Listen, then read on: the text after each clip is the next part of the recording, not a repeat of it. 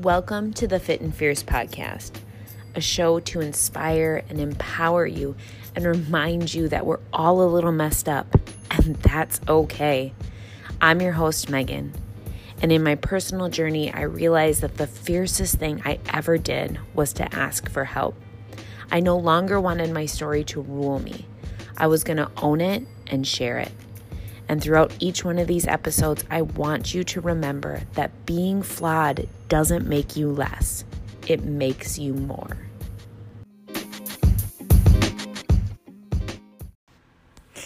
Hey, lady, welcome back. We are going to start this episode with a confession of mine. And I don't care if you judge me for it. I it doesn't matter. I'm proud to say I really like pus. Hey, trust me. I promise I'm going somewhere with this, and this whole episode is not disgusting. But you know, any of the Instagram accounts that show anything gross coming out of you, I I totally watch them. They suck my energy and time more than I like to admit. And shout out to my brother who is at the receiving end of all of the really gross ones cuz Jay, I know they geek you out and That's just what sisters do. So I hope you enjoy all of them. I usually start with pimple popping and blackhead extraction, but that's gotten old. So now I'm on to earwax extractions. You guys, if you love this stuff, I promise it is fascinating. But all of this goopy goo, all of that stuff that comes out it blows my mind and always has because there is something so fascinating to me about the body's ability to totally heal itself, to get what is toxic out and just naturally get rid of it, expel that. It's the body healing. And I fully believe that the body can heal itself physically. And so to that all of that pus, all of that gross shit is just living proof of that. And the other day I was out skiing and I had this epiphany of you really enjoy this visual aspect of the body healing itself physically. So, why do you have such a hard time with emotional healing? Because just as gross, in a good way, that pus is, our emotions act very much in the same way. They they're these deep seated things that if we do not deal with our emotions, if we do not tap into really feel and experience what we're feeling, they don't go away. They don't disappear. They get lodged down deep inside like this gross infection. And I'm so sorry if you guys are squeaming at this. I don't care. I love this analogy. I'm so happy that I can talk about something that I fully fully geek out on. But they're toxic. Emotions, if not dealt with, are toxic. And this is why they manifest in physical symptoms, in ways that we are either lashing out, in actual disease, in body aches and pains. If you have looked into any way that we harbor emotion, when we are feeling stressed, when we're feeling anxiety, this isn't just some spiritual woo woo saying. This is actual science. Our body releases neuropeptides and they stick into different areas of our body. They are harbored there. When we say, God, my shoulders hurt, my neck hurt, which is like my telltale of when life is stressful, it's scientifically proven that those neuropeptides, when we're under stress and anxiety, actually like to make their little homes in that area. So it's not just us saying that, it's not just terms, it's feeling that. And if you've been to any body work or yoga or any kind of modality, and that way you'll know that something's so talked about. Hip stretching tends to hold a lot of or open up a lot about emotions or when we're in a heart opening pose or just you can see how moving your body in a different way maybe that's not even in that in that modality of body work or yoga but the reason why we feel better when we go out for a walk or we move ourselves we move that stagnation of emotion and oftentimes it's not the fun emotions that we push deep down inside, it's the ones that we don't want to feel, we don't want to deal with. Or quite honestly, we're not equipped to deal or feel or work through anger, sadness, pain, guilt, frustration, all of those evil faced emotions that we claim to be dark, we claim to be evil, as I just said, but really there's no different in them. Our emotions are just feedback from from what we're experiencing to our body. They are just there to teach us and help us and to keep us safe and protected and move us out of a place where we are feeling discomfort. Our body is hardwired for pleasure. We're going to lean into that pleasure. And so, if I'm feeling angry, if I'm feeling guilty or sad, my body doesn't want to do that. It wants to keep me safe. And so, it just pushes it to the side because that's not comfortable. I don't want to sit in that space. But over time, just like that beautiful, whatever gross infection sliver that you have in your hand, over time, the body says, I have to expel this. This is poison to me. I need to get this out. And so it starts to seep out in those beautiful, goopy pus pockets and bubbles and all that gun stuff. It's the same. It's so the same. And the longer that we go, the longer that we push that off, the more impact that it has on us. The more that that pus bubble continues to grow and grow and grow till eventually it's gonna pop. It's gonna burst and all of that crap is gonna spew out. And usually when it does, it is in a way that we are not in control of and in a way that we are not wanting it to. So if you are struggling with emotions, I have a couple of challenges for you. See, See, you guys, this episode's not just about pus, it's giving you tangible tips here.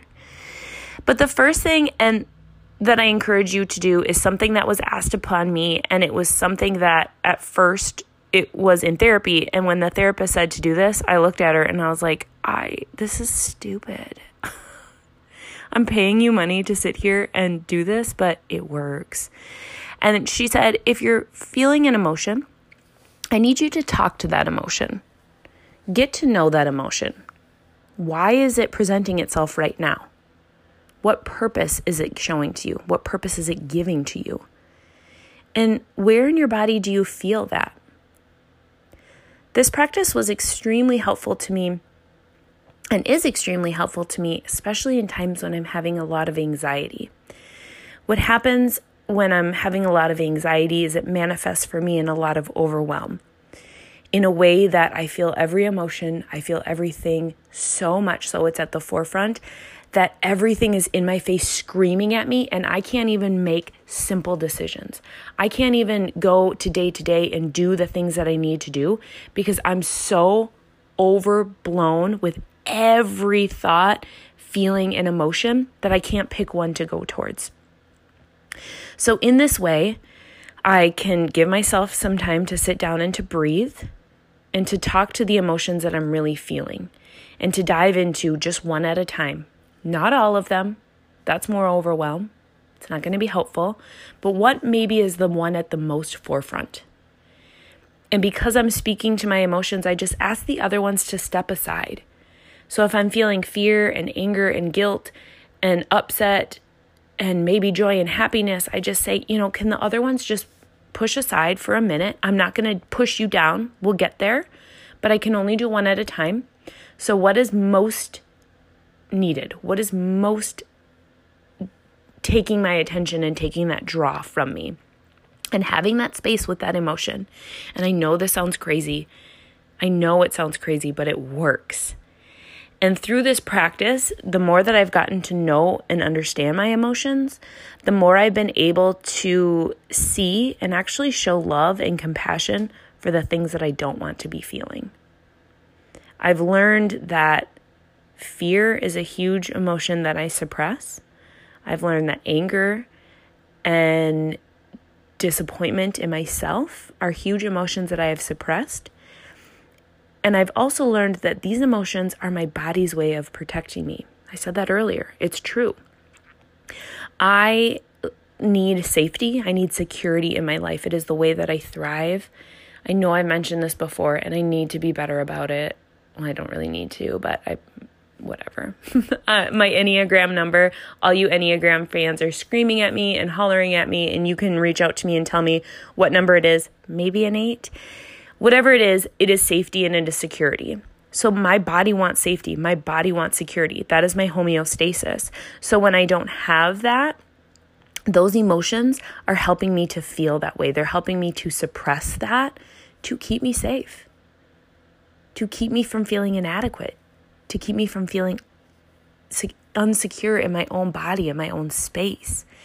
And the more that I've shown some grace and compassion to that, the more I can see what that emotion is trying to do for me, the more that I can show it some light. And where we shine light, we push out our shadows. The less dark there is, the more we can grow, the more we can expand. Think about nature. We need that light. That's what thrives us. Think about us on the days in January that we just had that were so doom and gloom and gray every frinkle day. We just are ugh, in that. It's draining to us. We need that light, and our insides, our emotion, our soul needs that light too basically it's you popping that pus bubble, but doing it in a really nice controlled manner where you're collecting it all and then cleaning it up nicely and washing it away and you release that toxic energy and you've opened up a nice space so it can heal properly. Or you don't, and it's going to blow up in a mountain and spew all over and then cause a more infection and get bigger and bigger and bigger. I'm still going to keep weaving this in, you guys. I love this stuff and kind of thinking of this way too of dealing with my emotions, tying it to my gross analogy of the pus, has made me feel a little bit more comfortable in dealing with them. Life is meant to feel good. It's meant to be it's meant to be felt actually. I don't know if that's even how you say it, but expressed the good, the bad, and everything in between because we need all of it to be level, to be even, to enjoy the good, you have to know the bad. And the bad isn't evil, it's just a different sensation, it's just a different feeling. And the more that we can embrace the pus that's growing inside of you, the more you can extract it out, let it heal in a way that is soothing and beneficial instead of a way that's scarring and causing more damage. So I'd love to know if you guys give this a try. Take some time to sit with those emotions. Give yourself a space, give yourself some quiet time where it's really appropriate to do so. Don't rush that. And know that you don't tackle all of them at one time. It's just a quick touch point from one to the next. Pick one, sit with it, get to know it. It's shown me some grace, it's shown me some compassion, and allowed me to shine some light on some shit that I don't want to deal with. Doesn't mean that I do it well all the time, but I can now start to see when I'm really triggered, when things are festering a little bit, and when I need to get out and do some of those extractions on myself. Sending you light, sending you love, always. And um, let me know if you guys enjoy any of the weird earwax extractions or anything, and any good um, Instagrams to follow because I'm getting bored with the ones I have, you guys. Come on, help me out. Thank you so much for listening to the Fit and Fierce podcast. If you enjoyed it, please head over to iTunes, subscribe and download so you never miss an episode, and drop me a rating and review. It's the best way to support the show and to keep more episodes coming your way. See you next time.